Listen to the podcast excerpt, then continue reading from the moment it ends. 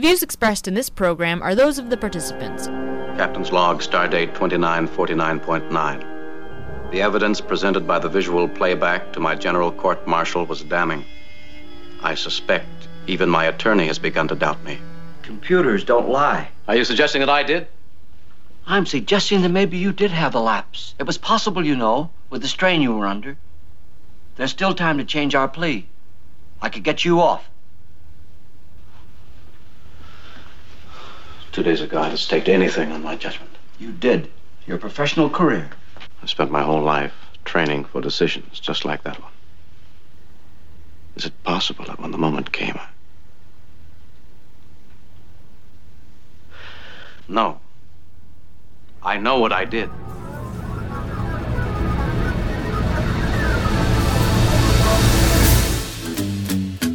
Welcome, everyone. It is Thursday, May third, twenty eighteen. I'm Bob Metz. I'm Robert Vaughn. I'm Mary Lou Ambrosio. And I'm Paul McKeever. And this is Just Right, broadcasting around the world and online. Join us for an hour of discussion that's not right-wing. It's Just Right. Fade into color and color into black and white. Under the bedclothes, everything will be all right.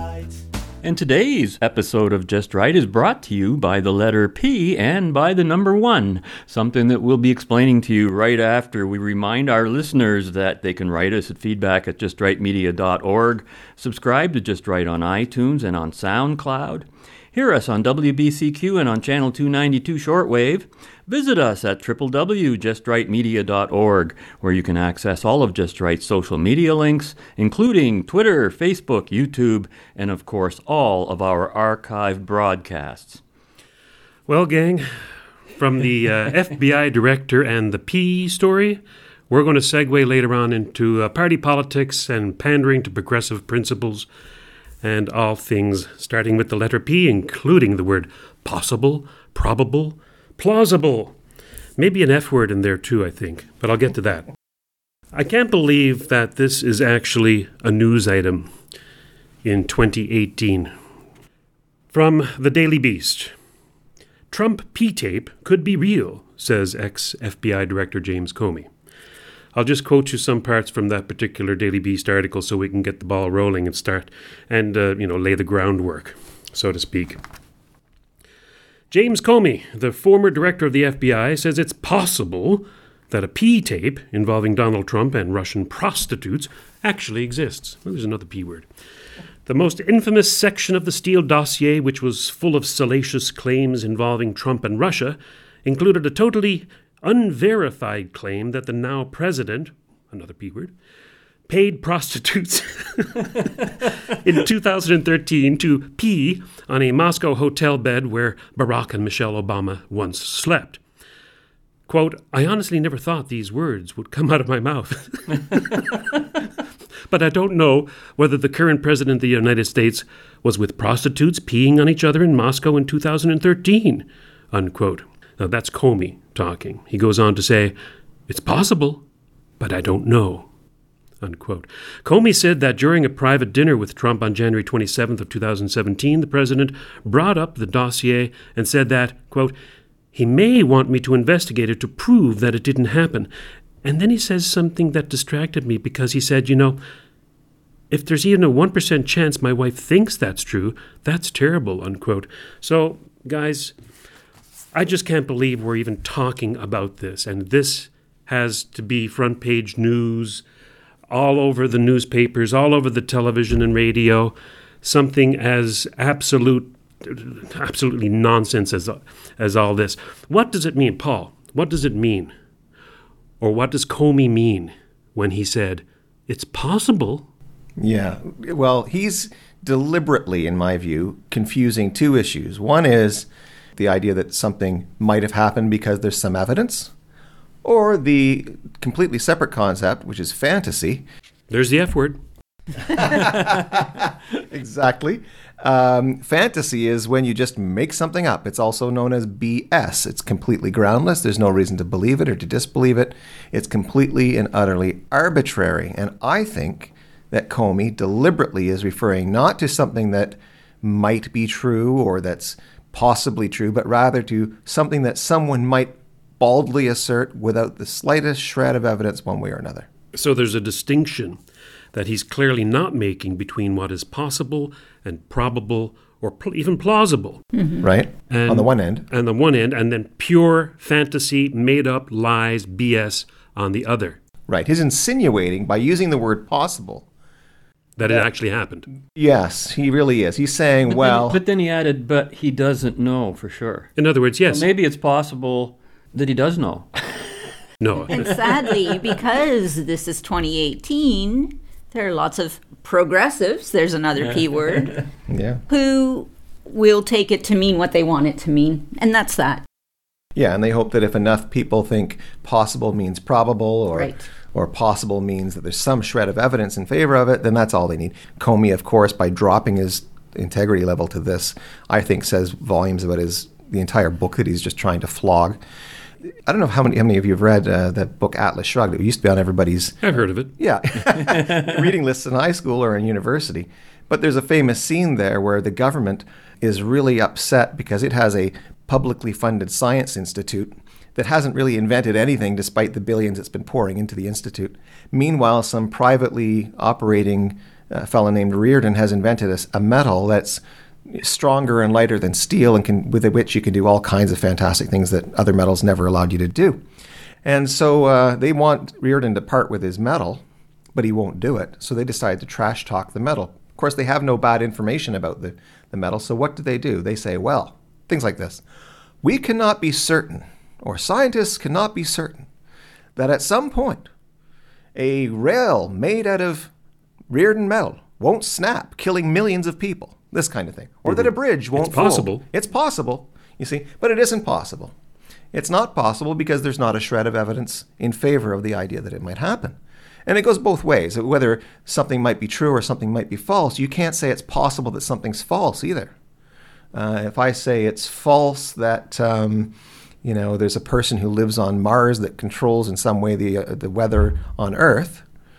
Uh, I can't say that. That's an absolutely arbitrary statement. For all I know, uh, someone with advanced technology is up there manipulating the weather on Earth. But what if I say it's possible? I think you're wrong. Exactly.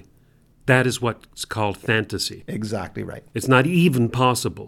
Right. It's like saying that, oh, it's possible there's a dragon in the next room, when no, it's not even possible, plausible, or probable. Right. It's pure fantasy. Interesting context here. What if someone had said it's possible to go to the moon in seventeen ninety? You mean in the year seventeen ninety the year they seventeen, said the words... How would how would you classify yeah. that word possible in that context? Because now in retrospect we know it's beyond possible and probable. In fact, it became fact. So is a person who's predicting something out of the future that may or may not retroactively be found to be true and saying something's possible, is he is he falling into the same trap as what we're talking about? No, I don't think so. It's a completely no. different context. No, because it's all based on reason. What is reasonable right. to, uh, to to say and to project given the evidence possible. That exists. Given the evidence, yes, and given what you know about reality. The destination is the moon, right? It's right there. You can see it. It's a fact. Earth is a fact. We're and here. And they knew about rockets. They yes. just didn't have the technology to develop them to the point. Some of the earlier science fiction right. had people being shot out of large cannons. Cannons, yeah. Yeah, you know, so I mean, it is not, oh, it's feasible, let's put it that way. Well, they, they knew that there was there were propellants, such as gunpowder. Another mm-hmm. P word. Hmm. Right? Yes, another P word. Uh, they knew that there were propellants that could, that could shoot missiles, mm-hmm. which they were shooting already, cannonballs and various things. So um, that's not, as soon as you have the technology to throw something through the air, potentially very long distances, you're already in possession of evidence. Now, how feasible then would it be, using that criteria of what we know to be true, is it that there's even less than one percent chance that Donald Trump did what the number one person in the F B I, at least during two thousand thirteen to seventeen, the Obama-appointed F B I Comey. Director Comey, suggests is possible? I mean, what we know of Trump and of... his be- past behavior, does it suggest that this is even possible? Well, it doesn't look as though, for example, that he pays for women to have sex with him. If we take to be true with that... With a wife which, like that, why? Well, that's one thing. Uh, she's wonderful. And the other thing is that if this Stormy Daniels stuff is at all true, I, I don't think she, even she's uh, suggesting that she was paid to do that with him. She's suggesting that she was paid to shut her mouth about having done it with him. I think that's a big difference. Yeah. So, I, you know, when you're that rich, you don't have to pay for some woman to be attracted to you. You certainly don't need to pay for prostitutes. I'm quite certain that if he was in Russia and he wanted three women to accompany him to his bedroom, he would have had more than enough people who went there, not necessarily to go peeing on things, but but who who wanted to spend time with him, to get to know him better, perhaps to become a part of his life. So I would, I've, I would suggest that Comey is correct. It is possible. Pee exists, prostitute exists, Mox, Moscow exists, that bedroom that Obama and, uh, and his wife stayed in exists. I mean, these are things you can envision in your mind that this thing could happen. Now we talk about probable or plausible. I think well, it's I think highly implausible. Yeah, I, I think there's an essential piece missing here. When you're saying that someone did something, you need some evidence that they did it, not that the tools existed for a person to do it, because then we could insert anybody's name. We could say that uh, Mary Lou or you or Robert or I was the one in the Russian mm-hmm. room. That's possible. It isn't, you see. There's highly no... unlikely. I'd say not possible at all, because there's no evidence that any of us have ever, ever even been to Russia. That's true. Niet, niet. But then by that standard, isn't it possible that Bill Cosby didn't do what they said he did? Well, there you go. That's the only phrase. See, I would Russia. say at this point, uh, with respect, just to give you an Is example. Is it okay to air that? uh, domestic animals work for man, yes. Oh, okay. Uh, you know, well, take let's let's go there. So yeah. With respect to the trial, they've had a trial. It may have been conducted in a way that's consistent with the rules of evidence or not. But the, at the end of the day, a trial, due process has been had. A decision's been made. Someone has con- convicted on the basis of some evidence.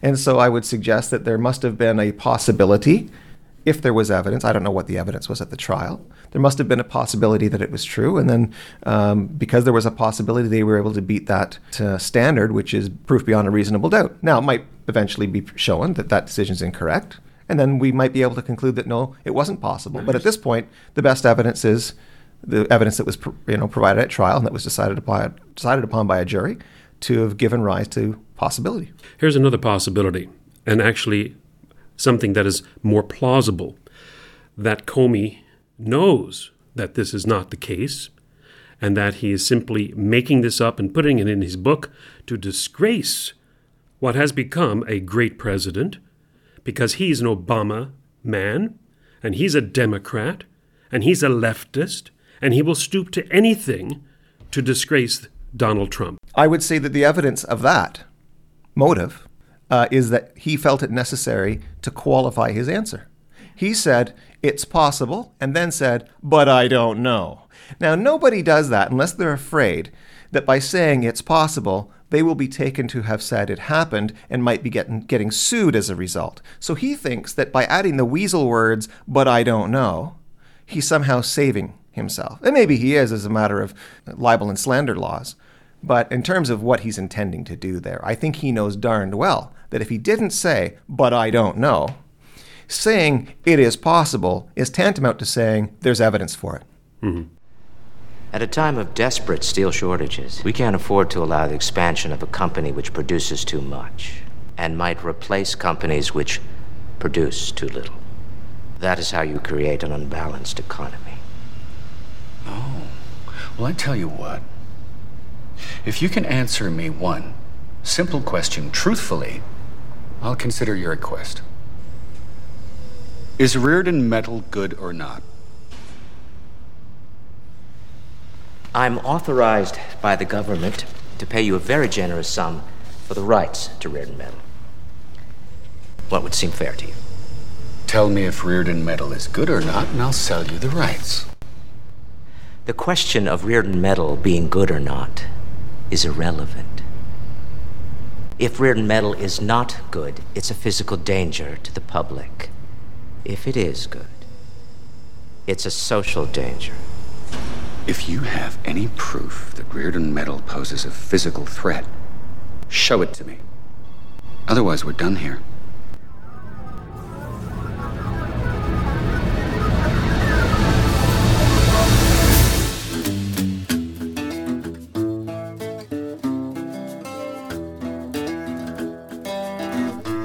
Mister Spock, as a first officer, you know a great deal about computers, don't you? I know all about them. It is possible for a computer to malfunction, is it not? Affirmative. Do you know of any malfunction which has caused an inaccuracy in the Enterprise computer? Negative. That answer is based on your mechanical survey of the Enterprise computer, ordered by the defendant prior to this trial, is it not? Affirmative. Now, the star date... But the computer is inaccurate, nevertheless. Why do you say that? It reports that the jettison button was pressed before the red alert. And that is impossible. Is it? Were you watching him the exact moment he pressed the jettison button? No, I was occupied. The ship was already on yellow alert. Then how can you dispute the finding of the log? I do not dispute it. I merely state that it is wrong. Oh? On what do you base that statement? I know the captain. Human beings have characteristics, just as inanimate objects do. It is impossible for Captain Kirk to act out of panic or malice. It is not his nature. In your opinion? Yes. In my opinion. So, is it possible? Is this James Comey supposed, I don't know, possible accusation, non-accusation possible? And I say that given the nature of the man, given what we know of Donald Trump and what he's done and what he's accomplished, Um, I would not say that it's impossible or not possible. I would say that uh, the answer is no, it didn't happen. Unequivocal?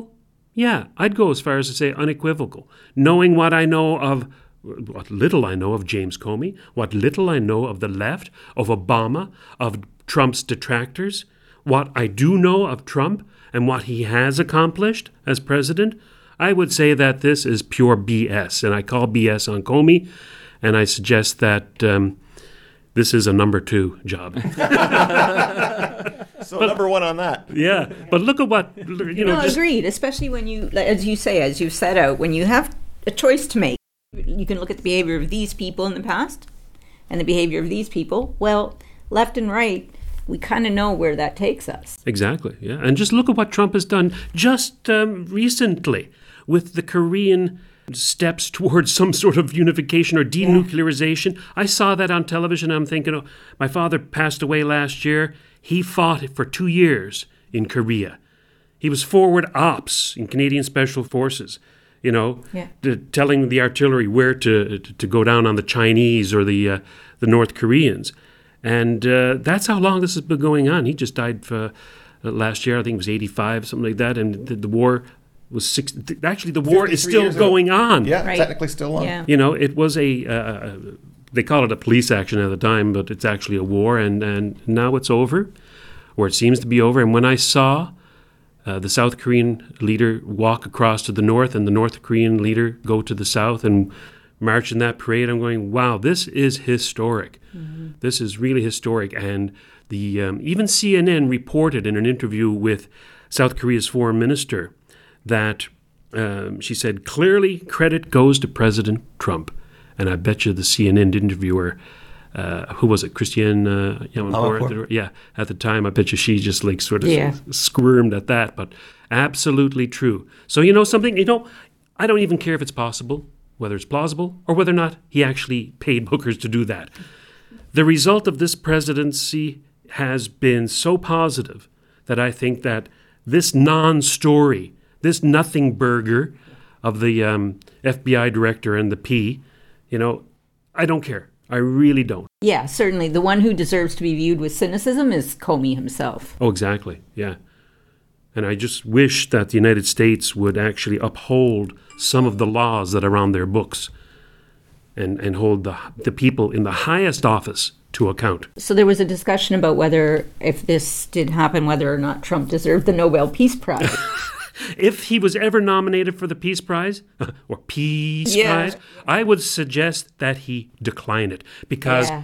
the recipients in the past, especially the very recent past mm-hmm. of the Nobel Peace Prize, have sullied that award. Yeah, it's, sullied it. It's a club that if they admitted you, you really wouldn't yeah. want to be, you wouldn't want to be admitted. But how, how quickly did they give it to Obama? In fact, didn't they give it before, to him before he was even... And why did they give it to him? Because he was half black. That was it. That's that was it. Yeah. Oh, yeah, great. He hadn't, I don't think, well, how long he'd been in office? About a month and a half, something like that? I think like. They decided even before he was inaugurated. No matter. I mean, he hadn't, uh, zero he hadn't accomplishments. accomplished anything. Nothing. Zero accomplishments. Nothing. He was an unknown senator. Yeah. You know, he was a social justice warrior in right. Chicago. A nobody, really. I believe the Nobel Committee said it was based on his vision. So, which really, which, I mean... It, the audacity of them. Well, the audacity of claiming that that's your vision and then not following through, because he was hardly a, a president who brought anybody any peace. You know, there were several expansions, in fact, under Obama, as I understand it. Right. Oh, he helped destroy that that nation, and that is why Trump had the slogan he did, Make America Great Again. Yeah. After eight years of Obama and the Democrats, yeah. you had to have it make it great again, because it was no longer the nation that it once was. There's no doubt about that. And Trump has succeeded in just two years. I think he's done phenomenal. Even though, I mean, you can go back to some of the earlier Just Right episodes and, and find that I wasn't a Trump supporter. Yeah. I was a Cruz supporter. Me too. But, but you know, I'm, hey, I'm a Canadian. Oh, I give credit where it's due. I got no skin in that game. But as an outside observer, yep.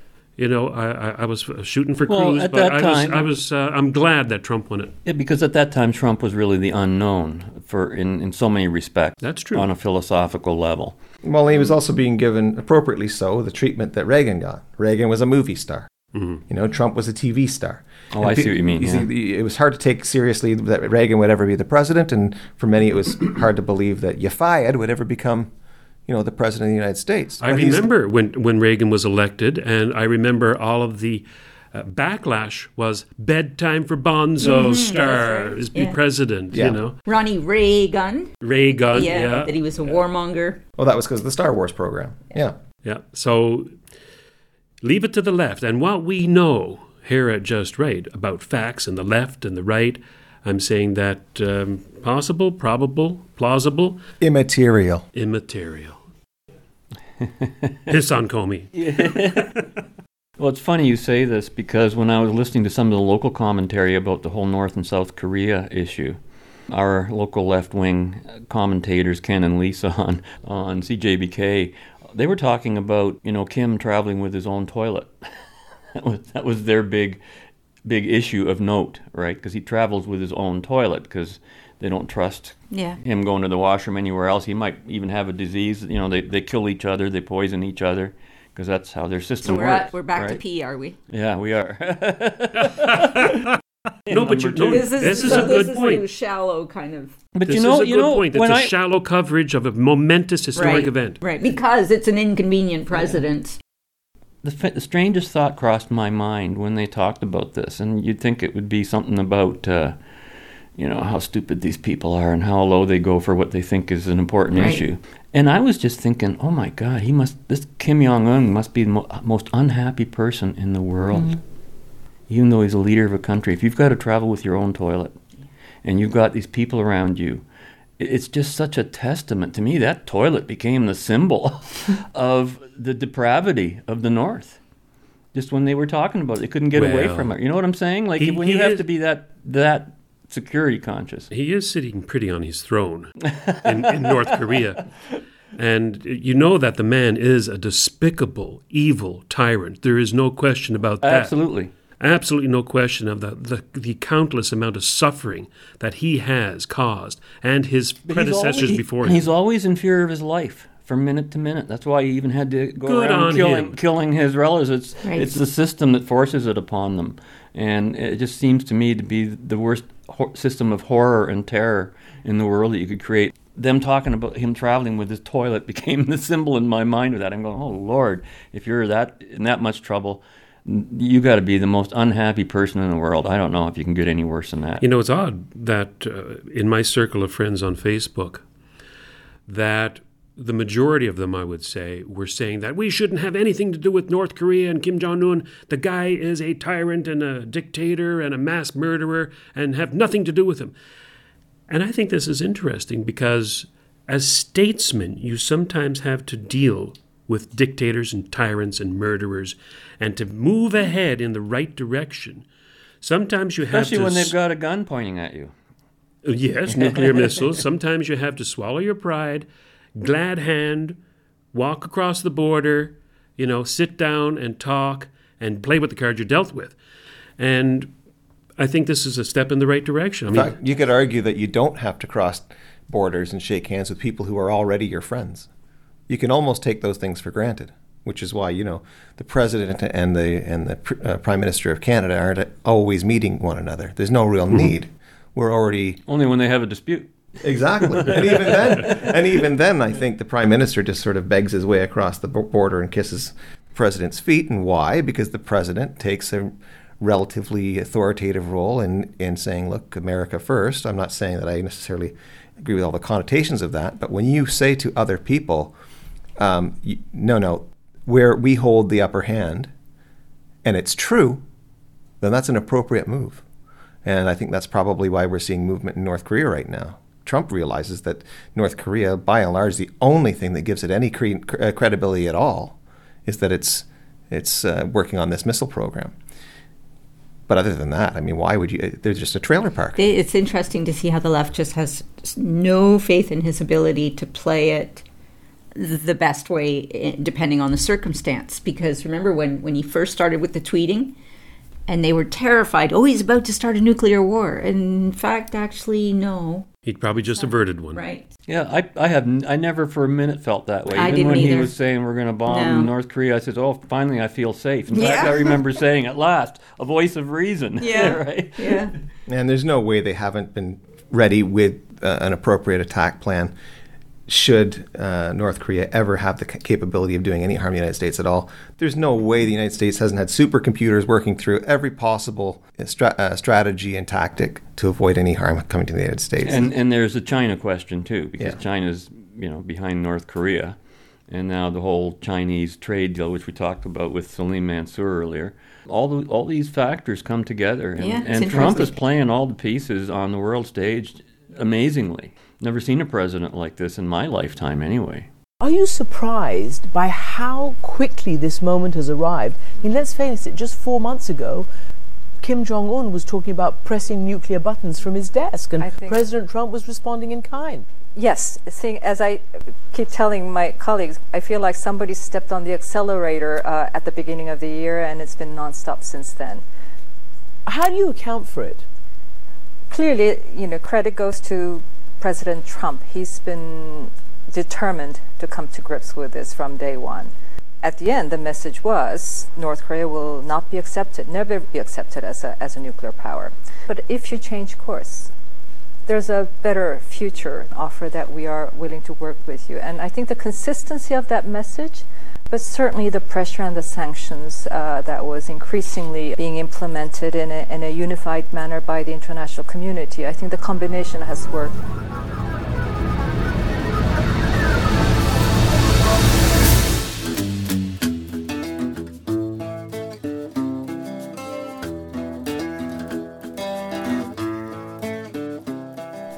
Sometimes people say to me, Pastor Jeff, how do you know there's a God?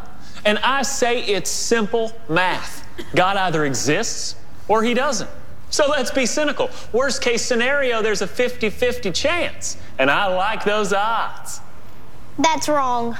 Shelley, put your hand down. Sorry, please continue. It's okay, Mary. It, it's Sheldon, right? Yes, sir. Well, Sheldon, why don't you come on up here and tell me how I'm wrong? No. Okay. Let's give him a hand, everybody.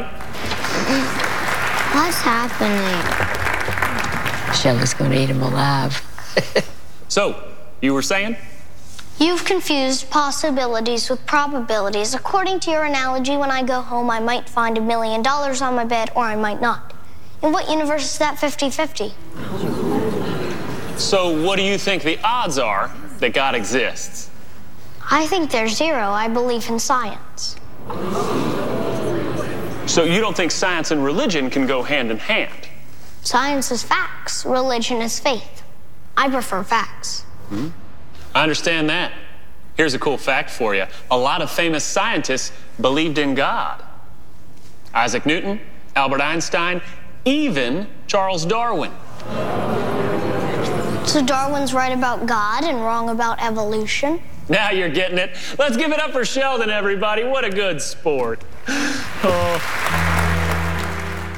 You're listening to Just Right, broadcasting around the world and online. It is thanks to our financial supporters that it is possible for us to continue on our journey in the right direction and to share our programming with the world. Check out patreon.com slash justrightmedia or visit w w w dot just right media dot org to offer your financial support. And while you're there, be sure to sample our archived broadcasts, featuring an array of timeless discussions of all things just right about freedom and capitalism. Two words we very rarely hear from progressives or conservatives. Well, freedom and capitalism, yeah. only in, as pejoratives, I guess. Capitalism equals greed. Well, I think it depends. Freedom on which cons- slavery. I think it, was, it depends which conservatives you're talking about. You know, it's interesting. Before the show started, I was having a conversation with Mary Lou, and uh, you'll recall that regular listeners will recall that last week on the show, uh, Bob and I were talking about uh, characterizing the left and the right, and and I said something to the effect of, you know, hey, well, let's imagine or let's think about what the left does and how it characterizes conservatives. I said that conservatives usually say that the right is conservatism and conservatism is the right. And then the left says that conservatives generally are traditionalists and they liked the way things were in nineteen eighty-five, uh, eighteen eighty-five. I think I was trying to pull a few strings there, but anyway. But then I said something to the effect of, but there's some truth to it because some conservatives are in fact traditionalists. They're not right wing in the sense that uh, you and Bob and I and, and Mary Lee would talk about right wing.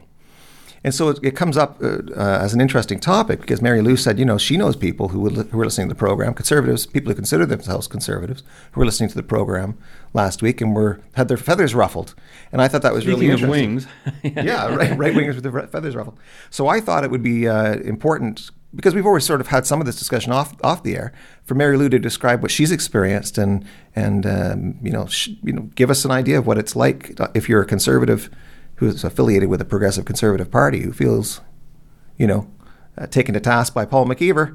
Maybe Paul McKeever needs to dial thing, things back a bit. So anyway, let's hear from Mary Lou on this. Well, no, I first of all, let me say I'm not a progressive conservative. You are. I have not no. been, no, no, no, no. But I am but you know an unabashed federal conservative. Um, and I happily call myself a conservative, but I do understand how the label is interpreted. I do believe it's unfair.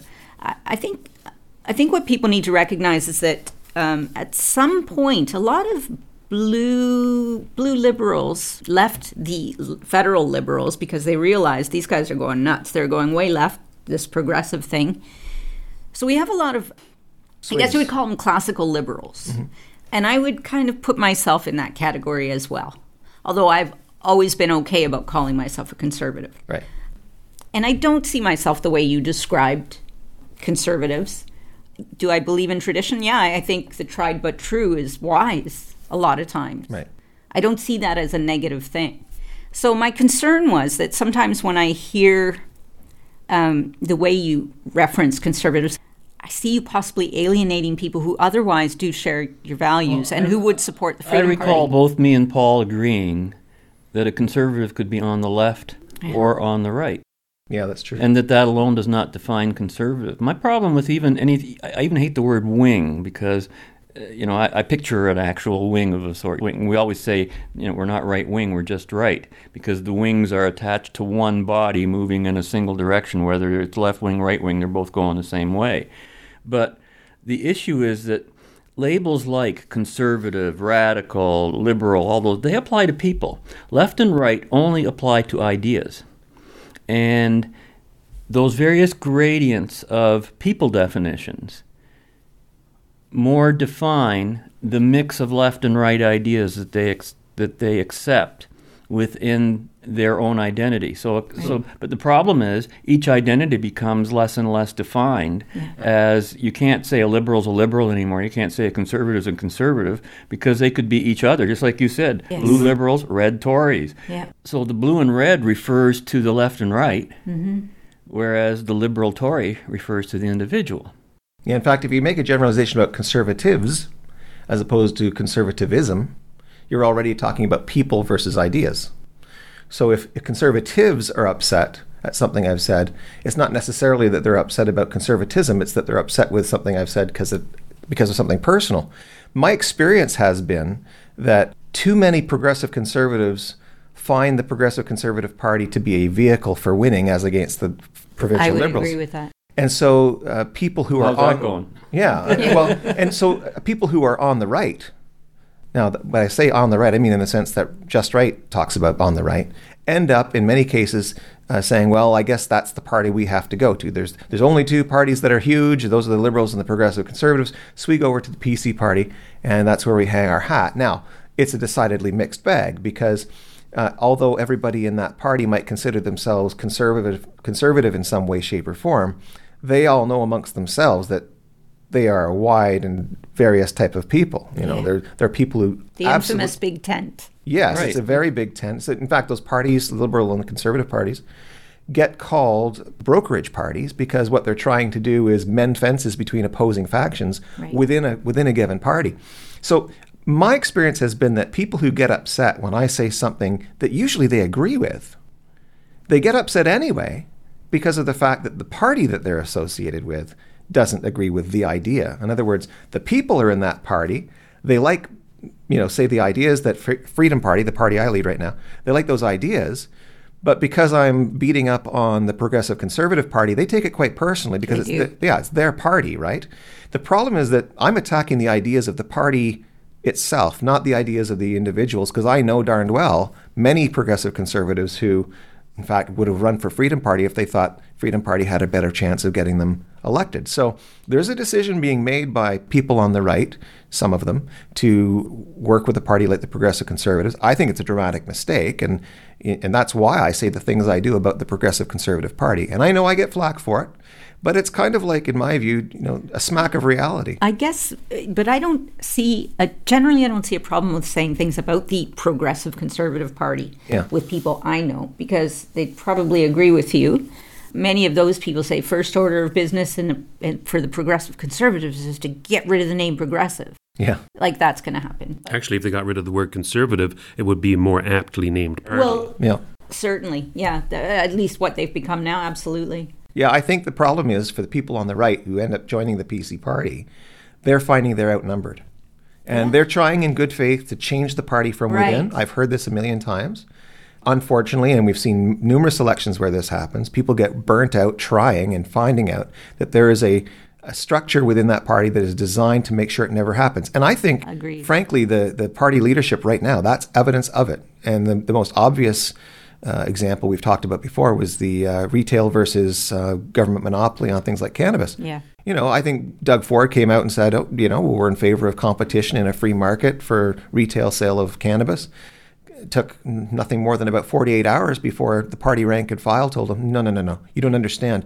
You're the leader of a party that's opposed to cannabis altogether. We're prohibitionist. And, and we're not, we're not saying all of us, because clearly, I mean, even Mark Emery, okay, the Prince of Pot, the anti, anti-prohibitionist extraordinaire, joined the Progressive Conservative Party this year yeah. so that he could work with their policy campaign to try and get them to adopt a pro-private sector retail model. They didn't do it, and How now he's left. Yeah, yeah, he he had to leave. Well, I think it lasted less than twenty-four hours. yeah, uh, he did it in support. Doug Ford came out the next day saying that if it were up to me, I wouldn't even legalize it. Yeah, and that clearly was false. Yeah. Well, or maybe it was true, but either way, we don't know what he stands for. It was for. nuts. It was yeah. within a day. Yeah. yeah. So I would just say, look, you know, I, when looking at a party, I think the most important thing to do is to look at what the party offers as its planks. And say, I agree, because otherwise what people are doing is they're they're um, projecting and they're, they're, they're yeah. assuming that the party's going to stand for the right. things they believe in. I agree. But again, I, I feel like... Those are all fair comments about the Progressive Conservative Party of Ontario. Yeah. one hundred percent. I don't know if they're that fair about the Conservative Party or conservatives in general. You can't talk in generalities regarding people. I found, I've, no. I've found that. I've, I've made that mistake, of course, in the past. And we're all people, and we've all been through it. I've been true. a liberal. I've been a conservative. I voted N D P at one point in my life. Wow. No. So I, I mean, the only thing I, I did, did Bob, I did too. I, hey, I, that was when I thought they were for freedom of speech, right? It's, it's yeah. funny that it's just a few weeks ago we had sitting here at this table uh, Andrew Lawton, who is now the candidate for the P C Party in London West. Um, opposing the Freedom Party yeah. candidate, Tim Hodges. So it's very interesting to find that on that show where Andrew was here, we were talking about, do we talk about the evilness of ideas or the evil people who hold the ideas. And we started to talk about how oh, sorry, disparaging was, people is different than disparaging ideas. That was before Andrew was a candidate. It was before, he, it was before he declared his yeah. candidacy, yes, yeah. but just after um, his um, job at uh, A M nine eighty ended. Okay. So, and I, I'm, I was still thinking about his discussion about that weeks later, and he's absolutely correct. You know, you cannot group people. It's like herding cats. And not only that, it's a changing situation. A person mo- may hold a particular idea at this point in time, but then hold the exact opposite idea later on. So it's dangerous territory you tread when you start to label people and call people this or that. You're a conservative, so therefore you believe this. No, never uh, go down that road. It's interesting, interesting comment, because I would have said that even when I voted N D P, I was still a freedom person as an individual. But I couldn't find a party that had any policies that agreed with my freedom philosophy, except the N D P, that at least at that time, this was going back thirty, forty years, had some kind of free freedom of speech thing, and which totally went out the window later, as we know at the left, going on with the parties. But I didn't really change. I've always been of a freedom mind. I just was never focused, and I didn't know which of the parties matched my for, for what I want in policies. You're a perfect example, then, of what I've been saying, whereas just because a person may hold a particular point of view at this time or vote a certain way at this time does not uh, deserve him of a label. That well, can I, mean a hundred different things I, to a hundred people. I'm going to disagree with, in one respect. If, for example, Joe Smith, just picking a name that's not a real person, well, there's many people, but it's no particular person.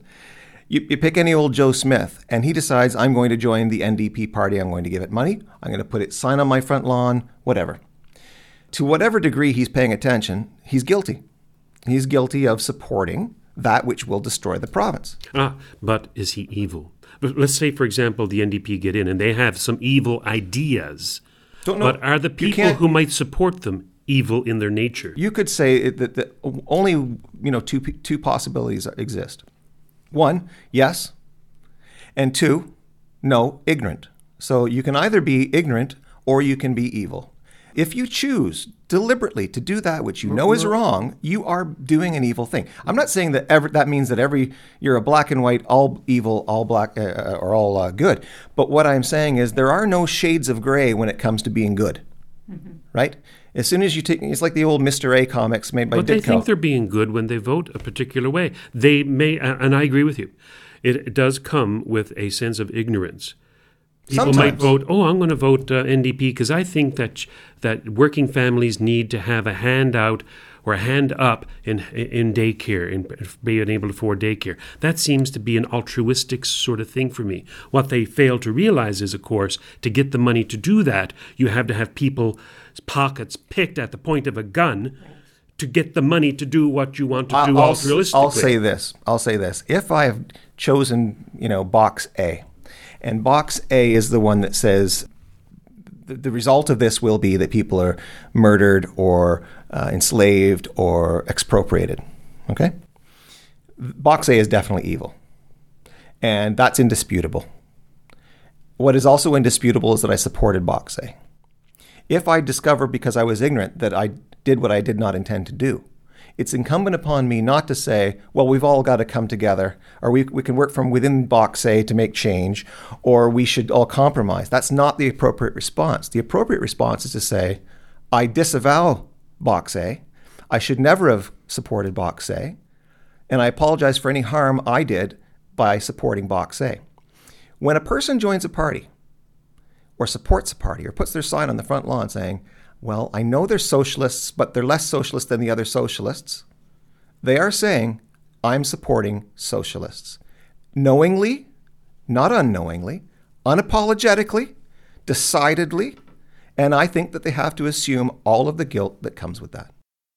Compared to that weak, double-talking, phony baloney conservative known as Patrick Brown, Doug Ford is a breath of fresh air when it comes to being the leader of Ontario's Progressive Conservative Party. But based on recent announcements, some people are wondering if Doug Ford really does represent change, or if this is a matter of, as the Who once sang, meet the new boss, same as the old boss.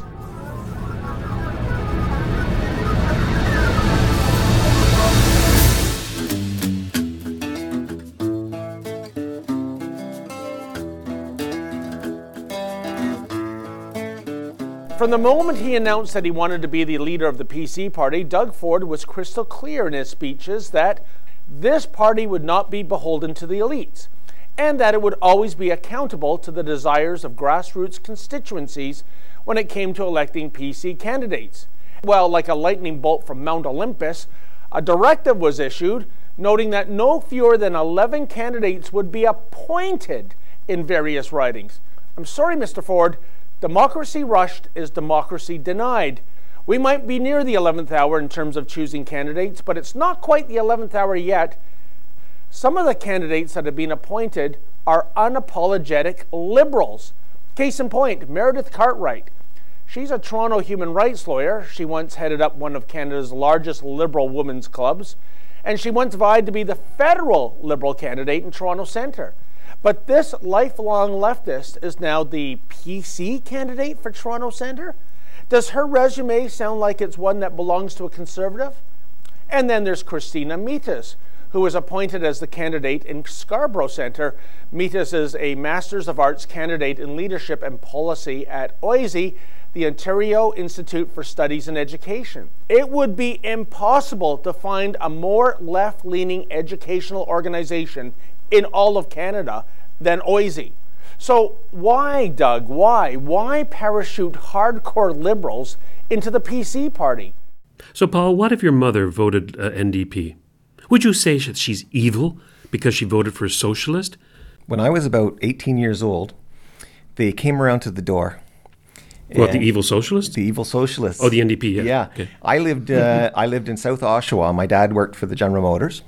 Uh, as almost every b- boys... Uh, big union town. Big union town. Uh, union office, well, nowadays it's about uh, two blocks from where my house used to be. And, uh, you know, I was new to politics. It was my first election. I got to vote. They're excited about it. Uh, it was either Mike Brio or Ed Broadbent, because they were both our representatives, mm-hmm. one federally, the other provincially.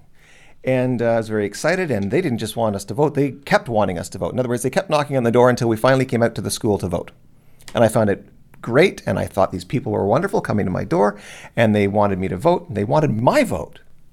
You know, I was valuable, and I voted N D P because that's what you did. Now, I didn't have a preachy dad who said you always vote N D P. I don't think he ever had a political conversation with me at all, like nothing about parties. I don't think he talked about parties until I was leader of Freedom Party in two thousand two. So, um, uh, no, I, I was just completely ignorant, um, and I repent. so, so if everybody out there is not evil, then they must all be ignorant, are they? Uh, is everybody yes, ignorant? Yes, yes. They, they're, no, they're, they're, if they're not evil, they're, they must be ignorant, because there's nothing good about evil for one's own life. You can't say that, uh, you know, if I murder, enslave, and steal, I'll get ahead. In the long run, you won't, right? Now, you might do it because you're ignorant. Now, of course, by the word ignorant, now, and I have to clarify this because I have a friend who says that the word ignorant doesn't mean what I say it means. And, of course, ignorant simply means without knowledge. Yeah. Right. And now, I may I, I... Oh, sorry, go ahead. Go, no, well, I would okay. distinguish that from those who are willfully blind. That's another category, that's I think, right. with the okay. left, and that's one that bothers me. And that, and that's what I think, uh, to be more honest, you know, I think most of them are willfully blind. I do, or too. In they fact, ignore... Worse than that, I think they, they lie to themselves. Yeah. In other words, they say they, they make up they make up reasons why uh, it's appropriate to murder, enslave, uh, expropriate people. I'll give you an example. We've talked many times about adjectives being added to concepts, established concepts like social, social justice. justice. Yeah. yeah. Okay. Why do they find the need to use the word conservative? Exactly. Why do you need to put an adjective on there? Because you know darned well that the meaning of the word justice has nothing to do with the meaning of the word social justice. You wanted all the, the flash and credibility of the word justice, but you didn't want the meaning of the word right. justice, yeah. right? You wanted something else. And so social justice means, well, let's put people in independent groups, and let's see that some are w- richer than others or more powerful than others. And let's just leap to the conclusion that, therefore, some injustice must have occurred that accounts for the fact that this group has more than this group. By characterizing it in terms of justice, you can fool yourself into believing you're doing something good. But you're not talking about justice. You're talking about rationalizing theft and slave, uh, slavery, or even, in some cases, uh, killing people. Well, killing people, for example, when they refuse to comply with a law. I don't know if Waco counts, but you get the idea. Um, Mark Emery, he violated a simple law that says don't open your store, given a five hundred dollars fine, refused to pay the fine. The police come and put him in, in handcuffs. They put him in jail. He refused no, to pay the fine. That was over Sunday shopping. Don't open your store. Don't open your Sunday. store. I, ridic- people say, oh, they would never do something that severe. Well, the ultimate penalty for every broken law is death. That's it. If you resist, the you police, will be shot. You will be shot. Otherwise, what credibility does the government have? You must comply, or else the government has no credibility. And that means the final authority with governance is a bullet. And that itself is not a bad thing. I mean, nope. Because if government's doing the right thing, that's exactly how it should be. But to speak to a more fundamental issue, as Robert asked, was your, would your mother be evil if she voted for the N D P, yeah. right? Well, all of our history, our whole, all of the parables of, of religion, you know, we all understand that morality begins with the light of knowledge. If you are in a state of ignorance, such as the animals, they cannot be moral creatures because they do not have knowledge. So I, I would say morality begins with the light of knowledge. Morality ends where a gun begins, as Ayn Rand used to say. And that's when the light of knowledge is being shut off with a weapon. Well, no, not necessarily. Because assuming that gun is being used improperly. Yeah, right. to, to take away from a person yeah. their freedom to choose their, right. you know, w- whether to use their life. Or, or to cut them off from the knowledge that they know they have. You see, they're using yes. the gun to, to force you to believe something that you know is not reality. They're severing right? the person's freedom to think from their from their freedom to act. But let's just look at how the chain of thought, if we could, and uh, try to avoid generalizations here, of a person who might vote for a left-wing government. Uh, let's take, for example, uh, child care. Right now, all three of the socialist parties running, the Liberals, N D P, and P Cs here in the province of Ontario, are promising government money for daycare. Okay? So on the face of it, some little old lady, maybe your mother, maybe yours, um, is saying, oh, well, that that's a pretty good thing. Now, why do they think it's a good thing? Perhaps they think that, well, it's the government's money. The government has to spend the money somehow. Maybe this is a good place to put it versus, say, putting it into guns or weapons or something like that. So I'll vote for that because I think that's a good thing. And they don't realize, perhaps, that the government only gets their money through taxation. Ha! But they think taxation is a person's responsibility and duty so that we can have a state and a government to control people's appetites, uh, you know, gross appetites. Mm-hmm. And so that's a good thing that they take money from people at uh, at the point of a gun so that we have a just and peaceful and orderly society. So they're not necessarily thinking evil. They're thinking for the public good. But I'm being devil's advocate here. By yeah, yeah, but that's because their moral code in that case is itself evil. Yes, the ends justify the means, or that the needs of the many outweigh the needs of the few. Or that you're your brother's keeper, and that, that therefore the government ought to use bullets to take your, your money and give it to your brother. And that's not. I, I think, sadly, I think that the truth is, with most people, they, they're just not exposed to the other argument. They're yeah. not, they don't, have never experienced that pushback in a in a constructive way. That says, do you realize what you're doing? Yeah. Thou shalt not steal, remember that? And most people, when you put it together for them and make them confront what they're actually doing, you they, know, I, most people say, oh, that's a good point. Yeah, and the, the reason but, there's an inconsistency there, I think, is that they're thinking wrongly. They're falling into the, the left-wing argument that everybody is your brother or your sister. I don't think anywhere it said in any part of the Bible, everybody is your brother, everybody is your sister. And this gets to the point of why it's so bad to have three parties, major parties, that essentially think the same thing, because who educates well, the public about what's really happening here? I'm re- I'm reminded of this other dimension of knowledge, and ain't so much what people don't know that gets them into trouble, but what they do know that ain't so. Mm-hmm. And that's yeah. that's another form of ignorance, isn't it? Yes, yeah. absolutely. And yet it It comes packaged as a package of knowledge.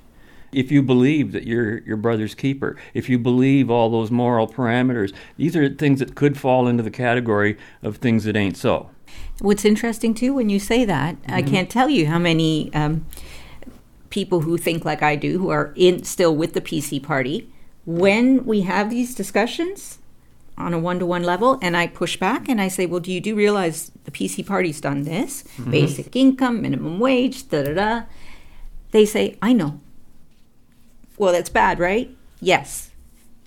But there's always a but. There's there's a I don't get it. I'm reminded I'm reminded is. of of a, a particular movie I love. Uh, this is Spinal Tap. And it, it, what you're talking about here reminds me of the uh, It Goes to eleven. Uh, yeah, that. yeah. Because it's an unexplainable, inexplicable yeah. thing that a person refuses to grasp when yeah. when the uh, rock star says, have a look at this amp. Yeah.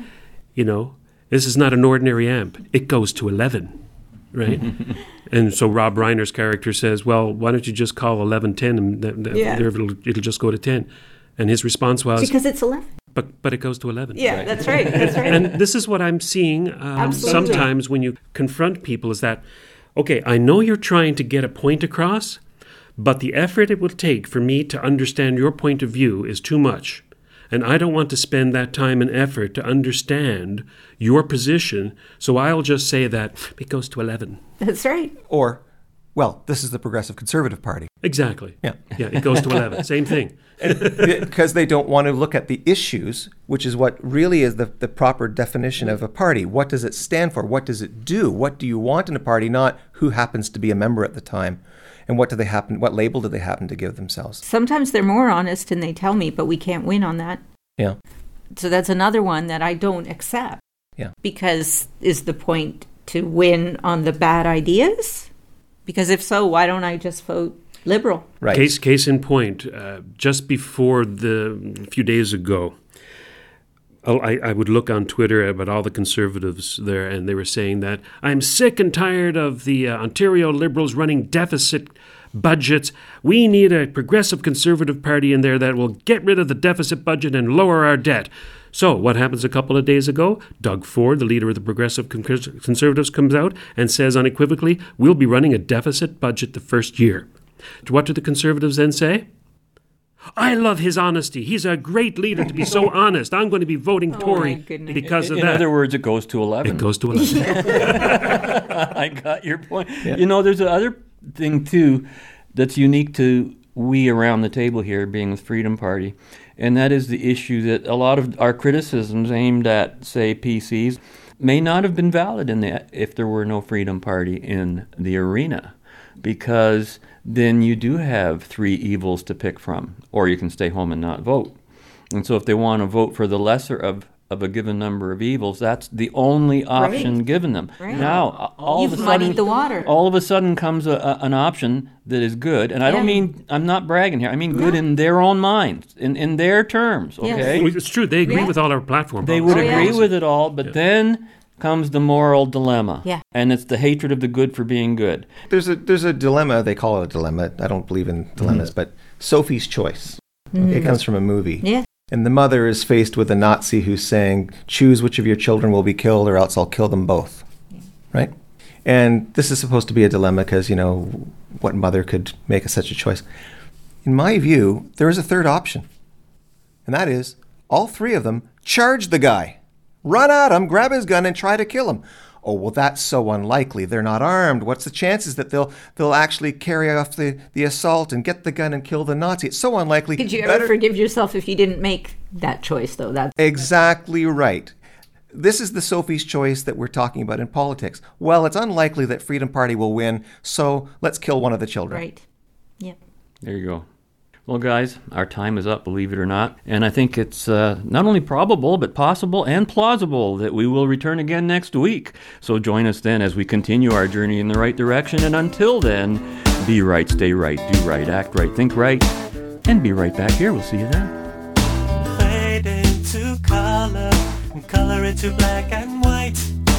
Under the bedclothes, everything will be all right. Come on, gentlemen, come on. Let's go, let's move along. You don't belong here. Back, back, back, back. Hey, get away from the wire. Back. What's going on? I know nothing. Nothing. Come on, Schultz. If I would know something, I wouldn't even tell myself. You don't even trust you? I'm too smart for that.